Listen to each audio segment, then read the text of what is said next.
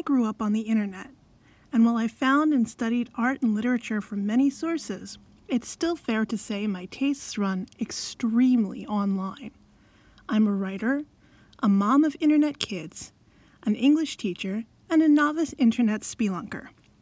Together with my wife, a novelist, digital and analog game designer, theoretically a physicist, and Twitter provocateur, we are going to read, analyze, and bring to you our favorite internet folklore. So, if you were listening last week, you know that we're doing stuff a little bit different this week. We are celebrating the oncoming hollows by reading some of the quote unquote classics from around the intertubes. Uh, well, let me tell you who I've got with me here today. Um, you know, I'm Mina. You, you're, you know who I am by now. If this is your first episode, what are you doing?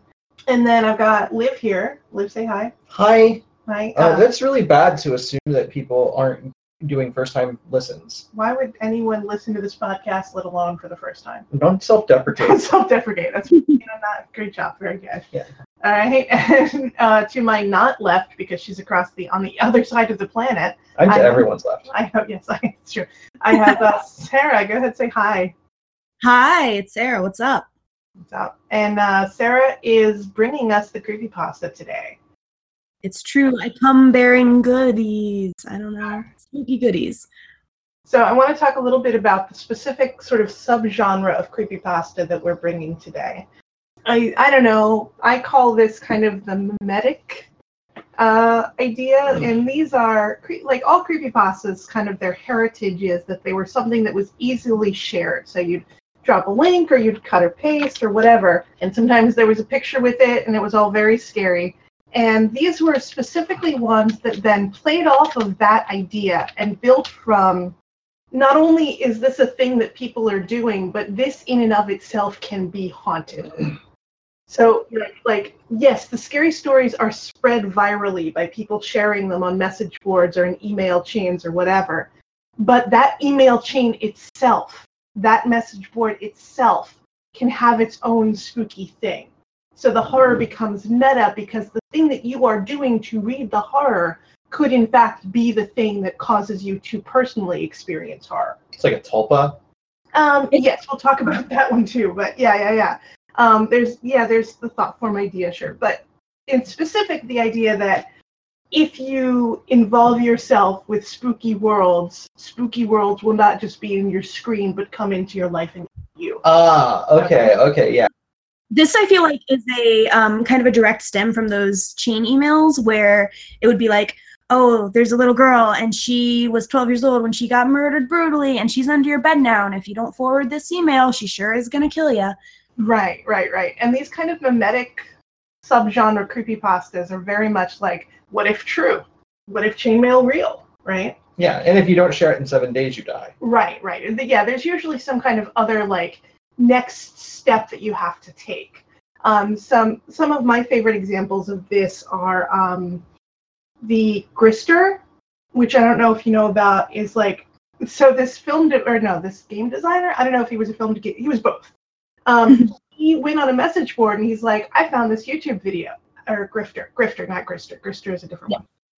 I found this YouTube video and it's really weird and it and I think a bunch of people like died after watching it. And people were like, "What are you talking about?" And then he planted the seeds of that video so that like when people came back later being like, "Oh yeah," and it spread from there. But the idea was if you watched this creepy YouTube video, you would put your eyes out or whatever. So that was one and one of my other favorite ones is um uh, normal porn for normal people, which I think we will eventually have Sarah on and just do because I freaking love that one. Um, and that one doesn't have any real consequences except for he got a weird email from nowhere telling him to go to this website, and he went to the website, and what he saw was awful. Oh, Okay, normal porn for normal people sounds like one of those like real footage of a bear type things. it, it ends up being that way. Oh, yeah, cool. I, I feel like it ended up really inspiring some of the Wham, Sim- si- uh, Wham comedy, Wham City comedy. Words are hard. Okay. Why am I on a podcast? We're terrible. All right. So, so with that in mind, knowing that this is like born out of the chain letter kind of, but what if real? Sarah, do you want to go ahead and read for us Smile Dog? Absolutely. I first met in person with Mary E. in the summer of 2007. I had arranged with her husband of 15 years, Terrence, to see her for an interview. Mary had initially agreed, since I was not a newsman, but rather an amateur writer gathering information for a few early college assignments, and, if all went according to plan, some pieces of fiction.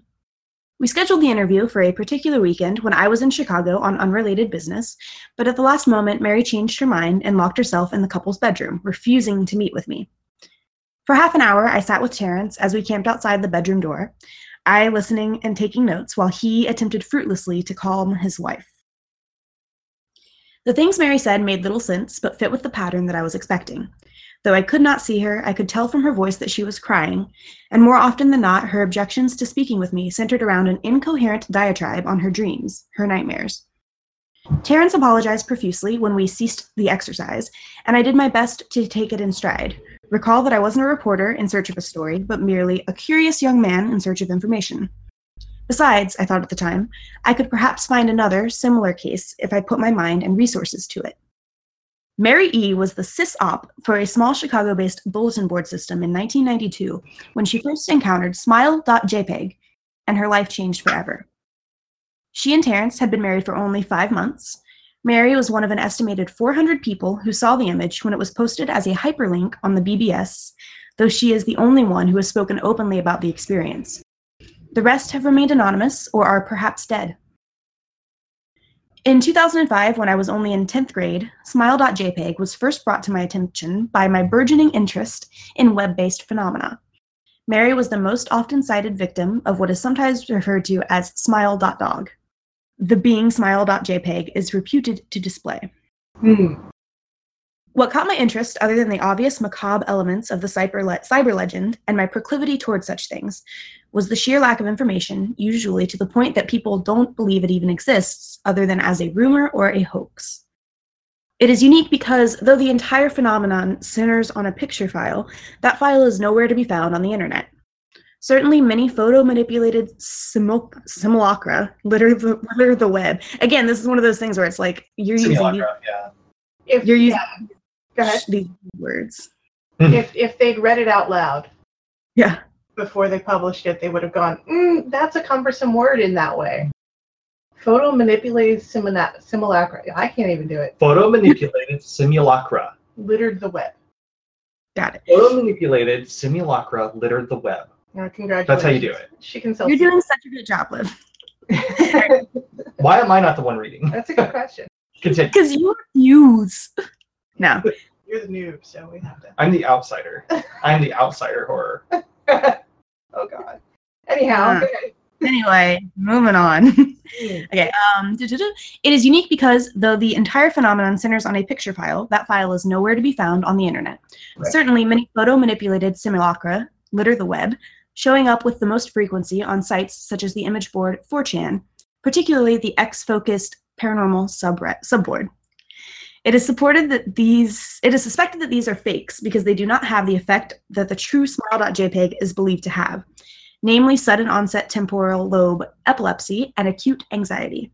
I like the way that like he he puts in here he or she the writer puts in here why it is that you've seen this image and you are not dead because but like it's kind of no true Scotsman no true smile Mhm. dog it's a very clever way to kind of like cover for the fact that this isn't real but boy it could be it's just that you haven't seen the real Yeah, it like doesn't get rid of the risk really because it's like yeah, one day maybe you'll see the real one and then sh- you'll, you'll be in trouble. yeah that's right This one's just a tribute.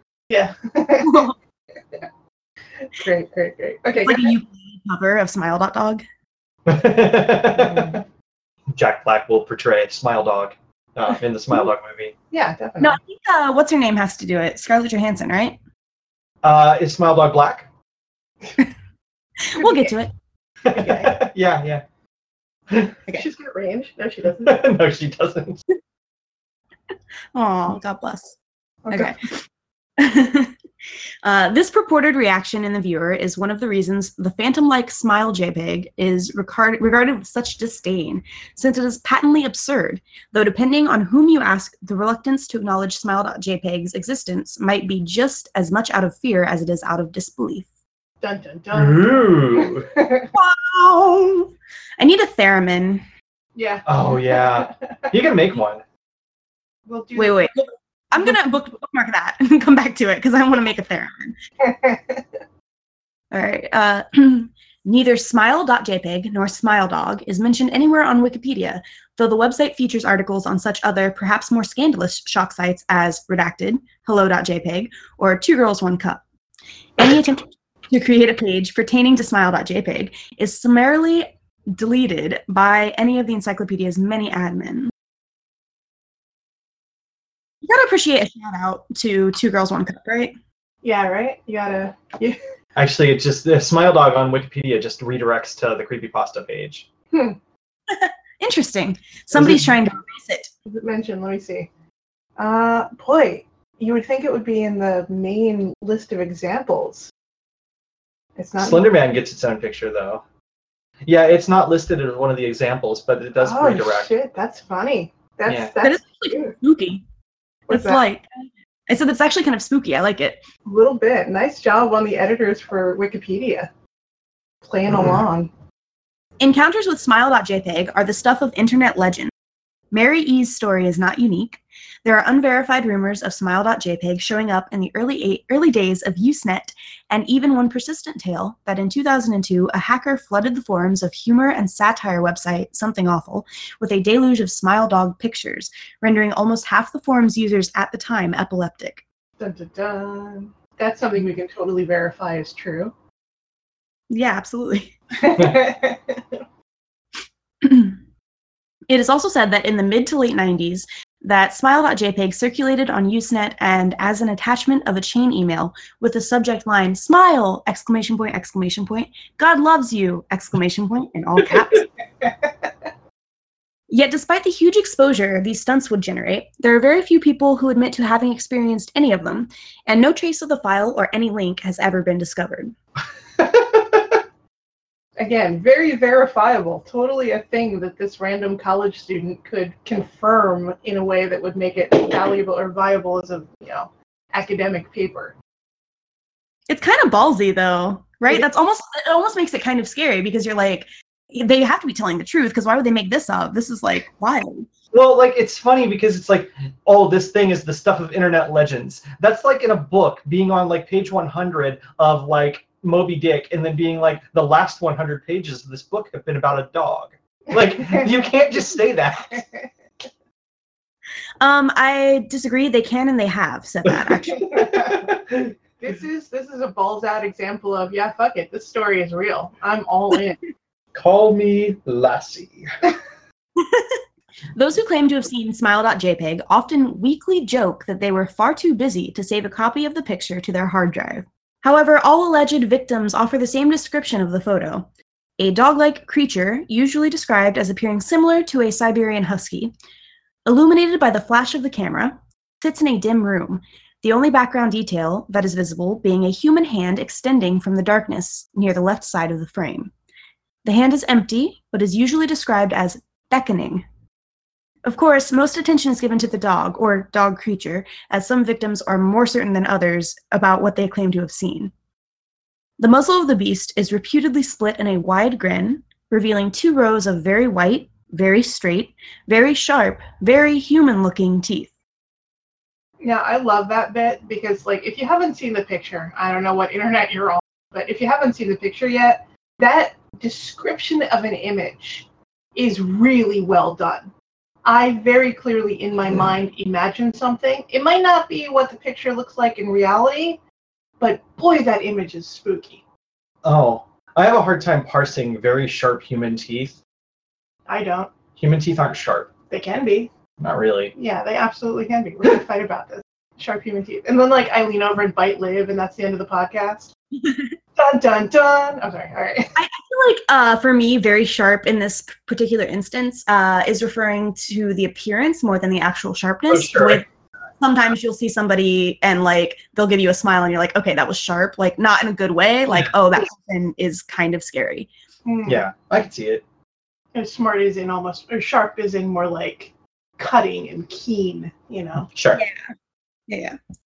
Like um anybody who's ever portrayed Lucifer on any kind of media Oh shit! What's that guy? yeah, yeah, that guy.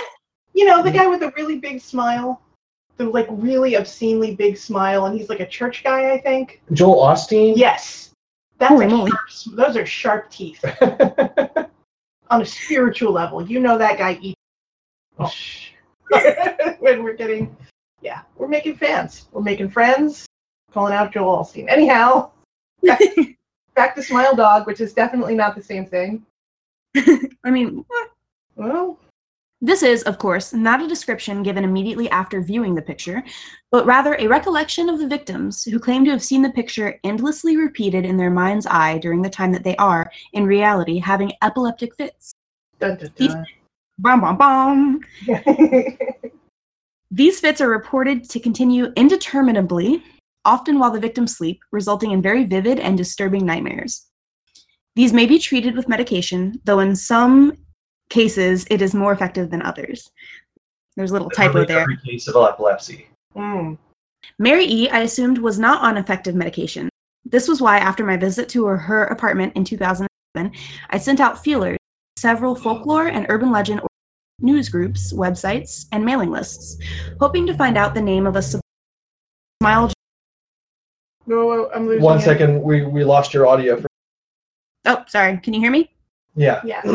You wanna A, bu- Ah, a, sept- a SEPTA bus went by, so it might have. oh, that's probably what it was because we did get a we were getting a little drop out there. Or, you know, haunted. Yeah. Joel Osteen heard us and he's coming for us. Ew, I don't like it. Joel.smile.com. No!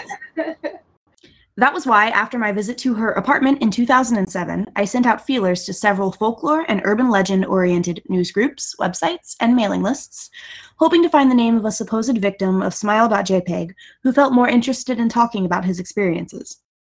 For a time, nothing happened, and at length I forgot completely about my pursuits, since I had begun my freshman year of college and was quite busy. Mary contacted me via email, however, near the beginning of March 2008. Email junk. Email junk to from subject last summer's interview. Dear Mr. L, I'm incredibly sorry about my behavior last summer when you came to interview me. I hope you understand that it was no fault of yours, but rather my own problems that led me to act out as I did. I realized that I could have handled the situation more decorously. Decorously? Mm. Again, nobody, nobody actually says it. Okay. I don't, nobody think says that, I don't even think that's a real word. I'm going to look it up. that. As an English teacher, I'm declaring that not a real oh, I'm Wait. assuming like decorum, right? it's like not. a, a- yeah. Yeah, it's related to decorum, and yeah. Yeah. you Not- win this one, It's creepy not pasta. common usage. Nobody should throw LYs on everything and think that that makes it okay. Who are you, Joss Whedon? Come on. No, I'm not into It's very creepy pastally. it. Creepy pastally.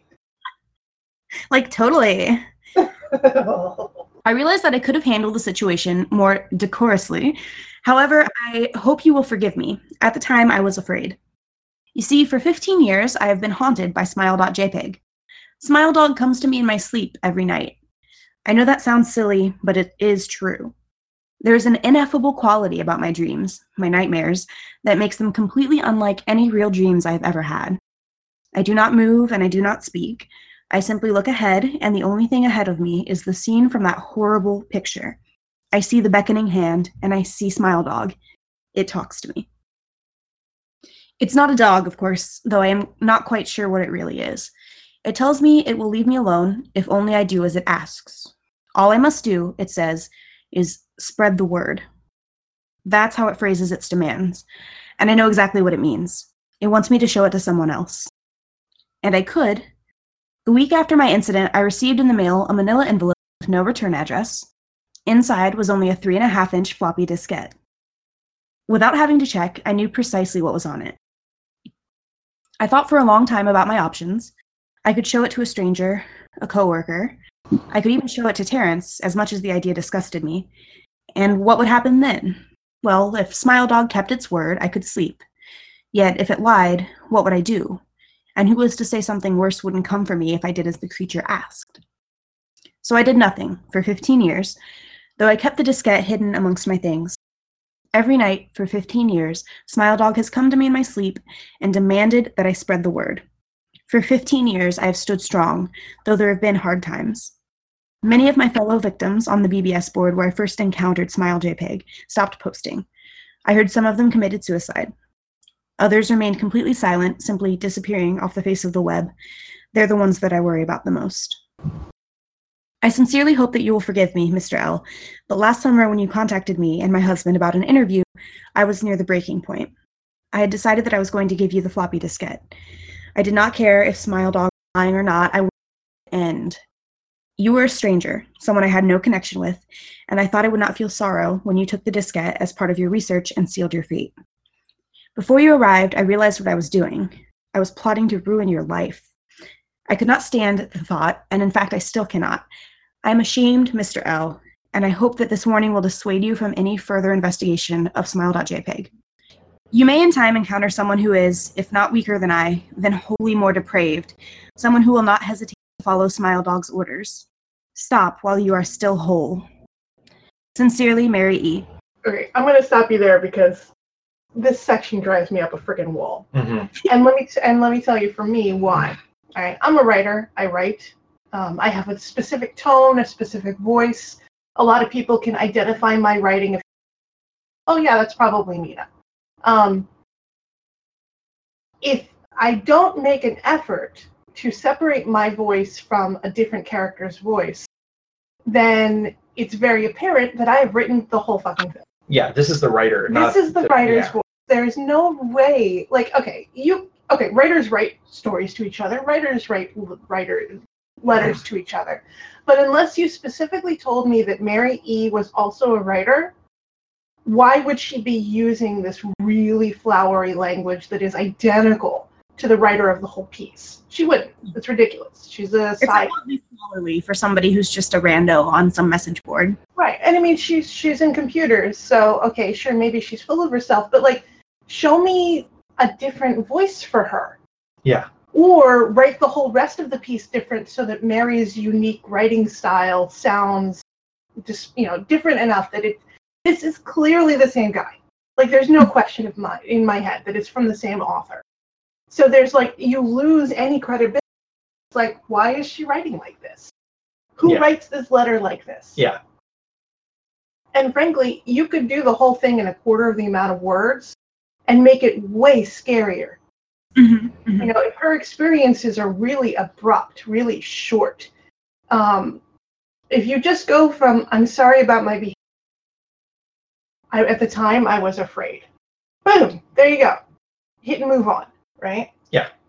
Um, this draws it out, and it doesn't add to the tension because it's it's hard to use words to add tension. It's really hard, and one of the ways you have to do that is by varying your length of sentences and stuff like that. These are all very long sentences, really long, pretty verbiage stuff. Yeah. And you lose. It actually, go ahead. Go ahead. I was gonna say, uh, it really brings to mind a very specific instance of media for me every single time that I read it. Joss and Whedon? no, it's actually it's a letter that a character wrote to another character in the musical version of an old German play called Spring Awakening. Oh. And Huh. it it's like from one from a grown-up character to a kid character and it's almost like oh i'm so fancy look at all my words a little bit and i feel like that's exactly the way that this sounds but it doesn't it's not like different enough from the normal tone of the story which is ooh i'm a college student and i'm so fancy you know what i mean Right. Yeah. There's a lot of there's a lot of real famous plays that are like two people writing letters back and forth to each other, telling you about their lives and how they're they've disconnected or they're trying to reconnect or whatever. And all of those suffer from the same thing, where it's like this is clearly one playwright Yeah. writing from two different point of views, and the the the thing that's supposed to sell it is that you have two different actors, so they bring their own personalities to the stories. But like it's fucking lazy. Yeah. This is um this is the Whedon, but this is the Whedon problem. Um, back on Whedon. well, no, like it's it's true. Um, like he's an interesting writer and he writes funny stuff, Yeah. but um, it his stuff always falls apart whenever you have multiple people in dialogue. All of the most memorable moments in Whedon stuff is when one person is talking, like the opening of um, Firefly, for example, when Wash is playing with his dinosaurs and stuff. Right. That's really cute. Up until you get other people interacting because all of the characters sound the same. Yeah. Like kind of twee and like Yeah, they're all quirky in the same same way. It worked a little bit better with Buffy because mostly it was a tight circle of friends, and tight circles of friends do tend to talk similarly. Mhm, mhm. Um, but basically, anytime you had an outsider, like uh, um, who was the No. robot guy? The robot. the robot. The robot guy. The guy who had the robot? No, the guy who was the robot. Buffy, Buffy fucked him. No. Or he wasn't a robot, was he? He was a super soldier. Yeah, I was gonna say Buffy didn't fuck a robot. Ex- Wait a minute. Wait a minute. Sorry. Wow, That's dramatic. it really Very is. dramatic. Um, Um, yeah, Buffy didn't fuck a robot. God damn it! Wait a minute. Sorry. We're trying to podcast. Do you mind? I think somebody from above us is trying to drill their way down. They want in on the podcast. Yeah, as soon as we start to see plaster falling down from the Maybe it's Smile Dog. oh my god. I don't think he has a drill. We didn't spread the word. Oh, we didn't finish the story. He might have a drill. That's true. Yeah. So anyway, um, Buffy didn't fuck a, a robot. No. No. He's a super soldier, right? Um. Well, he was on some drugs, so Oh, yes. Okay. okay. Well, he, him. He was an outsider. Um, and they tried to make him sound different, but it was like really sort of weak, and that, that's that's the thing. Like, um, yeah, it- that's that's a problem that you get with a lot of writers. I feel like you just Buffy baited your sister, and I didn't know that was a thing until just now. I thought he was a robot. No, No. Many arguments in bars about Buffy the Vampire Slayer specifically. Oh, I know what it is. I'm mixing up. There was a robot that, um, right? no, stop it. There was a robot in Buffy. There were a couple of robots in Buffy. There was the one that Willow accidentally conjured when she scanned an old tome into the internet. Oh, sure. There was the one that was played by uh, not Jason Ritter, the actual Ritter, John Ritter. Yeah, John Ritter, the one that Buffy's mom fucked, right? I mean, they were dating. They didn't really go into canonically that we know Buffy's mom fucked were Buffy's dad and Giles. And Giles, of oh, course. yeah, yeah. Who's gonna turn down Giles? Let's be honest. Nobody. They had that weird candy that turned them into teenagers again, and Giles was like really cool, you know? Yeah, yeah. He was he was very edgy as a teenager. What is happening? What is happening? anyway, I'm so lost. I was talking about people who write um, all the same voices. all the same voices. Yeah. Right. right. It- anyway, sorry, continue. Yeah. All right. So yeah, that was my problem. This is where the story lost me. Um, was this letter from Mary? Okay, so we're finished the letter from Mary, I guess. Sarah, do you want to pick up? Terrence contacted me later that month with news that his wife had killed herself. While cleaning up the various things she left behind, closing email accounts and the like, he happened abo- upon the above message. He was a man in shambles. He wept as he told me to listen to his wife's advice. He found the diskette, he revealed, and burned it until it was nothing but a stinking pile of blackened. The part that most disturbed him, however, was how the disk as it melted, like some sort of animal, he said. I will admit that I was a little uncertain about how to respond to them. At first, I thought perhaps it was a joke, with the couple belatedly playing with the situation in order to get a rise out of me. A quick check of several Chicago newspapers' online obituaries, however, proved that Mary E. was indeed dead. There was, of course, no mention of suicide in the article. I decided that for a time at least, I would not further pursue the subject of smile.jpg, especially since I had finals coming up at the end of May. But the world has odd ways of testing. Almost a full year after I'd returned from my disastrous interview with Mary E., I received another email. To, from, subject, smile. Hello, I found your email address through a mailing list. Your profile said that you are interested in Smile Dog. I have saw it. It is not as bad as everyone says. I have sent it to you here. Just spreading the word. Smiley face. And so there, the the language, the spelling is off. The you know, there's some weird abbreviations. It doesn't sound very natural. Um, that stands out from the rest of the writing. Yeah. That works. Yeah. I mean, comparatively. Yeah. Sure. Okay, sorry, go ahead. And there's a smiley face. I love any email that ends with a smiley face. I don't. I work with too many uh, middle aged business people. As a mis- middle-aged, occasionally business people, I, I can't help it. I'm sorry. As long as you're not ending every sentence with uh, several ellipses, I'm okay. No, no, I try to keep it to one or less per email. That's generally. All right. All right. The final line chilled me to the bone. According to my email client, there was one file attachment called naturally smile.jpg. I considered downloading it for some time. It was most likely a fake, I imagined, and even if it weren't, I was never wholly convinced of smile.jpg's peculiar powers.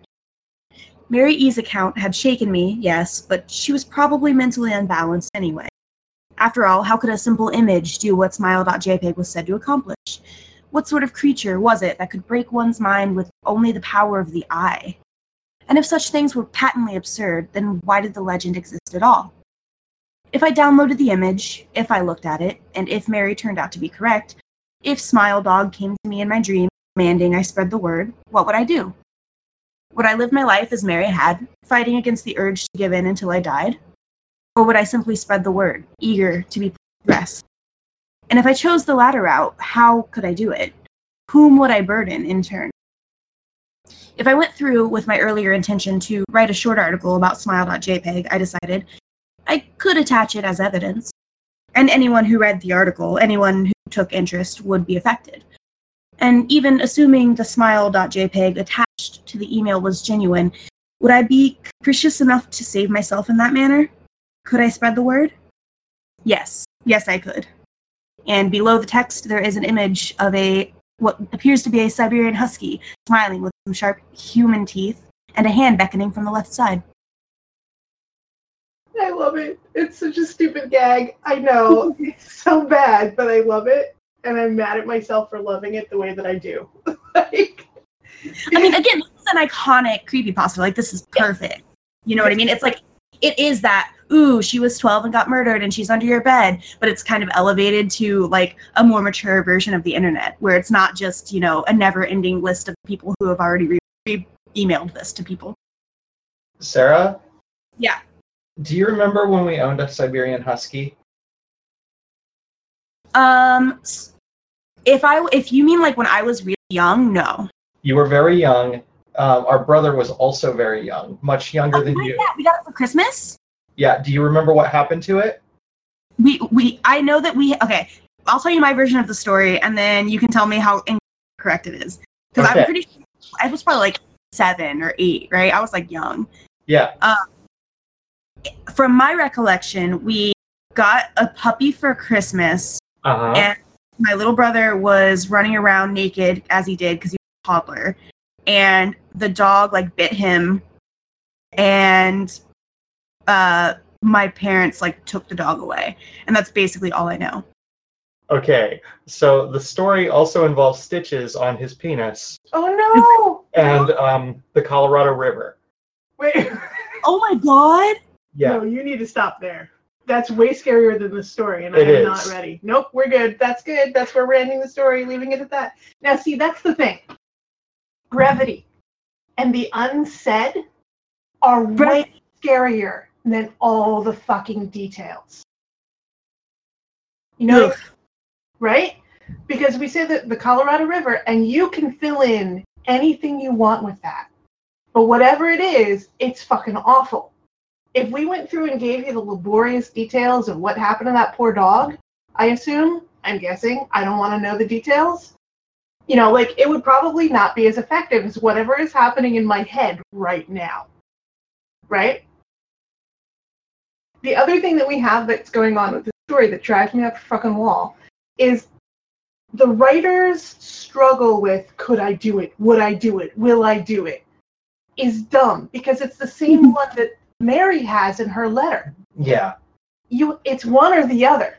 One of them mm-hmm. has to have the struggle and one of them doesn't. Otherwise it just sounds like the same person writing the story over and over again. I Right. kind of like the like hypothetical, like I mean, I could do these things, and, And then I- like I agree Yes. with you. Yeah, I like the punchline there, but then you've got to cut that out of letter. yeah, well, and also like you could do with taking out at least half of it, like Oh, that. That final, could I spread the word? Like whatever. Yes, I could. You don't need both of those. Well, and frankly, if the whole point of this article that we're assuming is he's now infected with Smile Dog, and he's trying to pawn it off on other people as fast as possible because he totally is capable of doing that, he'd make the story fucking shorter. Mhm. How many people bailed before they got this far? Well, I think that like statistically, he only has to guarantee that one person sees it, right? I mean, sure, but if you want to be really smart about it, you make it short and punchy and get right to that picture. Like you make sure that the picture is poking out of the like when you're on the screen. I want to see the top of that picture in the first screen so that they're guaranteed to scroll down enough far enough to see the damn picture. Yeah, you saw it. Now let me explain it. Let Right. that unwrap. Yeah. right, right, right, right, right. Well, the thing that gets to me is that this is a um this is a scary story that's still not as cool and scary as like Denno Senshi Porygon. Like The what now? oh, I'm sorry. Um, Denno Senshi Porygon is an episode of Pokemon um, that was not never aired in the U.S. Oh yeah, yeah, yeah. yeah, um, because um, dozens of well, I, actually probably hundreds of cases of epilepsy happened. Right, Um, but like dozens ended up in the hospital over it. right. I mean, that's the best. The best of the mimetic types are ones that are real close. Yeah. But the thing is, is that like I think that it offers a good model for how this would play out. Right. Um, because it literally caused epilepsy, like violent epilepsy. Um, and we know what happened. And it, there's there's a whole like interesting sort of I I don't want to say mythology, but because it's real, but a story around it. Uh, like the the nation, Japan literally filmed uh, like an hour apology to the public and stuff Right. um, like it was a huge deal. It was a big deal, and it's it, um, just those those few people that got epilepsy. Nobody died, but a few people um, experienced epileptic seizures, and it's a thing that we still know about to this day. Like this wouldn't the the story lacks believability because it's so close to things that actually happened that give us a model for how it would go down. Mm, I can see that. Sarah, what else do you think about it? Because you brought it to us. What other what other strong opinions do you have? I mean, so first of all, I appreciate any creepypasta that has an image with it. That's something Yeah. that like I almost always like any kind of extra media, whether it's uh, a video. Um, what's the one? Is it is it Grifter, Mina? That is the one where um, it's talking about uh, the woman who cut off her own arm. No, that's Barbie.avi, which I Yes, think is actually really, really well done. Yeah, yeah, yeah. So like anything like that, like that that wasn't something that took like a wild amount of effort to put together. No. Um but just the addition of that little extra something really really does it for me. So anything like Smile Dog or even like I mean, of course Jeff the Killer, like we can't not talk about Jeff the Killer whenever we're talking about it. Um it's like first of all almost guaranteed to become an iconic image, Right, right? Because like if it's got any kind of clout to it at all, people are going to share it. right, right. Well, and I think Jeff the Killer is interesting because that was definitely, and I think Smile Dog is the same way. That was definitely the image came first. Oh yeah. Somebody wrote the thing around the image. Like what this this particular because there's lots of different Smile Dot Dog stories. This particular one that's kind of the most well-known version is definitely like this person saw the image, saw some people's like with little short paragraph like explanations or spooky stories about the image, and was like, let me compile that and make it look more real by giving it a writerly tone and a journalistic tone. And that way it becomes like, you know, next level real because Mhm. here's somebody seriously writing about it, so that must make it even more real. But what Barbie.avi does, which is different, is it's you know it's video it's media. But the tone of the writer is not quite so like journalistic. This that was not somebody who was like you know writing an essay. That was somebody who was just telling you about the weird shit that happened to him after he found those videos. Mhm. in some ways barbie feels more real because there's you know there's not the third level of like let me make it an academic paper Right. And that's part of why I really love the Forest Ranger series too, because it's like it's just some dude that's like, oh, here are some weird things that I've heard people tell me about the woods. Yeah, yeah, yeah. One of my favorite ones is um, freaking Anansi's Goat Man story. Oh yeah, yeah. Mhm. That one, like the the language, the grammar, kind of terrible, but very colloquial. Mhm. And so, like, of all of the creepypastas I have ever read, that one, I'm like, that that one could be real. That one is so like crudely written, so authentically written that I'm like, yeah, no, if any of these are real, it's that one. and it's it's actually on my short list of faves too, partially Yeah. because of the tone. Because it's like it's uh uh Liv, have you heard of it at all? Anansi's uh man? Well, what one? I'm sorry. Anansi's Goat Man. No. Okay, maybe maybe we should read that one because it's very good. It is a little long though. Um, but it's it's, it's such a like somebody who's telling you this story drunk at a party. You know what I mean? It's like, Yeah. yeah, well, I went to this trailer and this weird shit happened. Want to hear about it? And it's it's like really fun in that way. And it's like written in a very scattershot way, the way people actually retell oral stories, where like, oh, this detail just came to my mind, I'm going to mention it here, but it doesn't fit the flow of a narrative. It's just like, oh, oh shit, but the hot dogs, right? So this thing with the hot dogs, counting hot dogs ends up being a key plot point, and I can't say that about most other fiction I've ever read. I can say that about all the dates that I've been on though. No, I'm just kidding. You, you know who does that? Like it's it's comedy, but who does that expertly? Huh. Um, the Animaniacs uh, with the Randy Beaman stories. yeah. Mhm. There's a very similar vibe there. Yeah. Yeah, absolutely. Bringing it back old school to the Animaniacs. Yeah. like the older heads we are. We're so old. All right, cool, cool, cool. Um, so any part of this that was like legitimately scary for you? Did I lose you? Are you still there? I'm I'm here. I mean, as Okay. here as I ever am. Um, was any of part of this ever like? Did any of this actually legit? Um, for me personally, I feel like the um just the threat of like, what if it is real though? Like, obviously it's not. It's just a, but like, what if it was? Right, great. And that that same kind of fear is there in like I was mentioning earlier, all of those old school uh email chain ones where it's like, of course that twelve year old girl's not actually under my bed, but just in case. Right. Um, let me record it just in case. It's like, what am I gonna hurt? If it's not real, I'm not hurting anybody. It's fine. Yeah. I I you know talking about um, Denno Senshi Porygon, I, I was watching it recently, and I found myself unable to actually watch the video. Oh, because the flashing Like is I- actually legit. I kept turning away because I was like, "But what if it happens to me?" So yeah, yeah, I understand. I mean, I, I feel that way. Uh, I- oh gosh, what movie was it? There was some horror movie that I saw recently in theaters, and there was like a big dramatic thing about um, flashing lights may, you know, cause ep- epileptic seizures. Yeah. And I've never had any experiences with it at all that would make me think that I would be prone to it. And I've seen like I, I'm pretty sure that I've seen the Porygon video. Like I, I I'm I'm probably fine, but the entire time I was like, oh, I think it was actually the Slender Man movie. I'm pretty sure that that's what it was. But the entire time I was like, maybe I'll just squint through this just in case. Because I don't want to die at the Slender Man movie.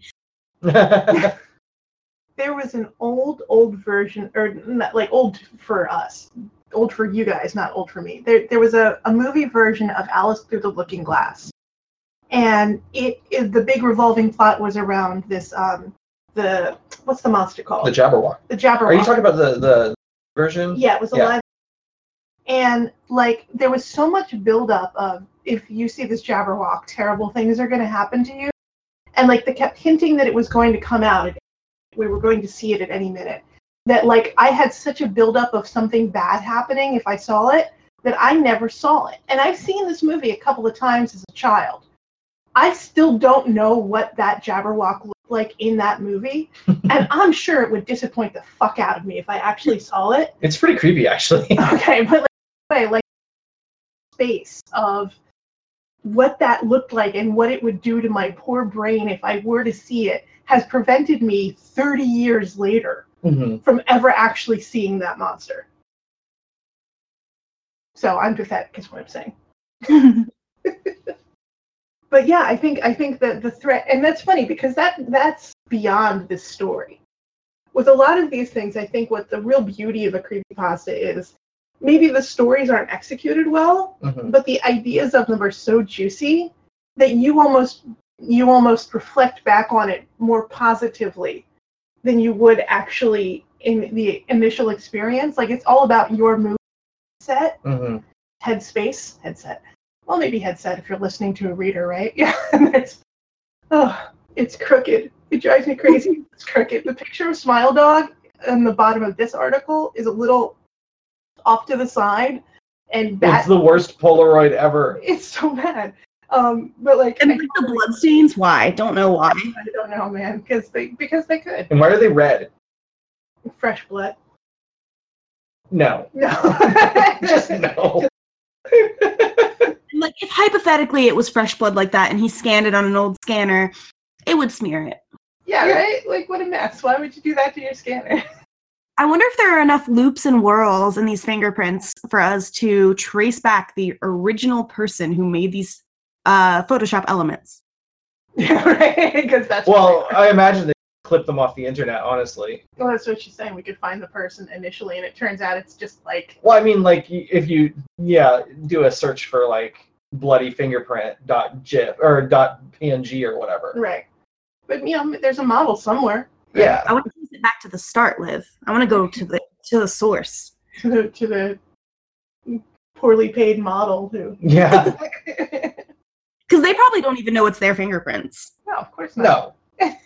Just like that lady who looks like she's drinking pee, but she was just drinking tea and it was just really taken out of context. Yeah. Or like the the voice of Siri, right? hmm What's the voice of Siri? Who's the voice of Siri?